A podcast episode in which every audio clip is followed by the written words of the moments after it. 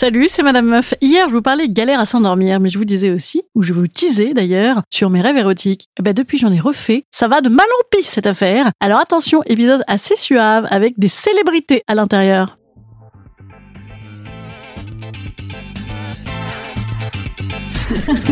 Salut, c'est Madame Meuf. Et bam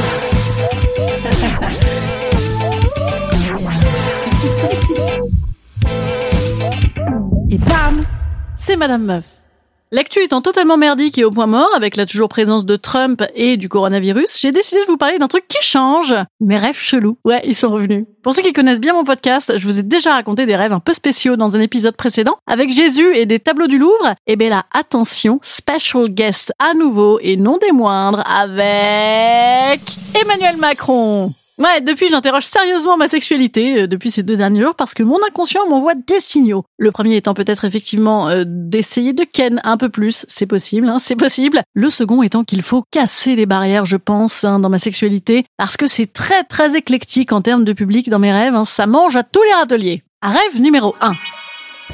Dans ce rêve, je suis en train d'inventer un nouveau sextoy en métal chirurgical avec une petite boule qui pourrait se désaxer du manche et aller caresser le point G. Quand je réalise que cette invention m'excite terriblement, et là, bam, coup de bol Anatole, voilà Loïc de Colanta qui débarque. Alors Loïc, il a 22 ans tout plié, il sourit benoîtement et il met des bandanas dans les cheveux. Ouais, bref, Loïc fait Colanta. Eh bien, il débarque à ce moment-là de mon excitation et en même temps, c'est aussi un petit peu un pote à moi physiquement qui ressemble à Eric Zemmour. Tout à fait. J'ai un pote qui ressemble à Eric Zemmour, mais en, vachement plus sympa. Hein. Euh, d'ailleurs, euh, si tu te reconnais euh, je t'aime beaucoup. Et d'ailleurs aussi, mes enfants ont dit que tu ressemblais à Patrick Bruel, donc c'est dire que nous sommes pointus hein, sur les ressemblances dans la famille. Donc bref, euh, Loïc, qui ressemble à mon pote, qui ressemble à Eric Zemmour, et moi, on commence à s'encanailler quand bam, débarque une très belle jeune femme asiatique brune à carré à frange, qui souhaite absolument me masser les seins. Alors ne soyons pas bégueules, je la laisse faire, et là voilà qui m'étale une espèce de terre glaise sur les nichons et sur tout le torse, que ça n'en finit pas. Finalement, ça n'en finit pas. Je veux dire, on commence à se peler le cul. Du coup, mon Loïc, là, bah, il est parti avec ses conneries. Plus de traces non plus du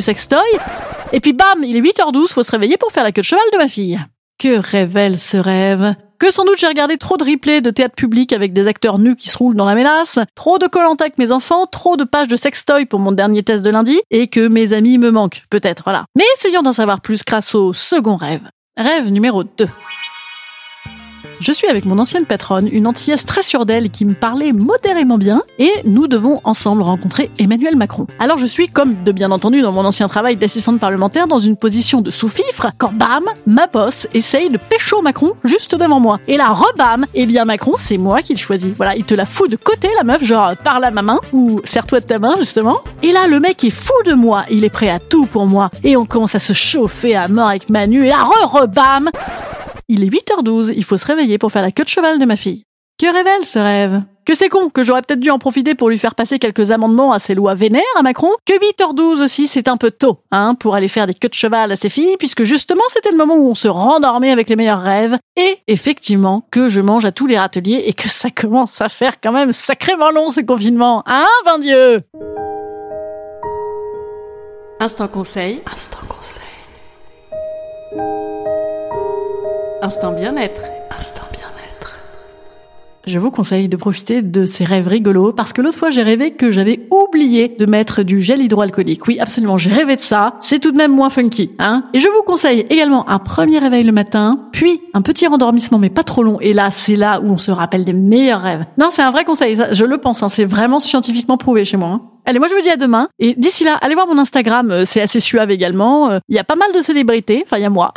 voilà, allez, venez voir mon Instagram, ça me ferait plaisir, mon petit calendrier de l'avant de Madame Meuf. À demain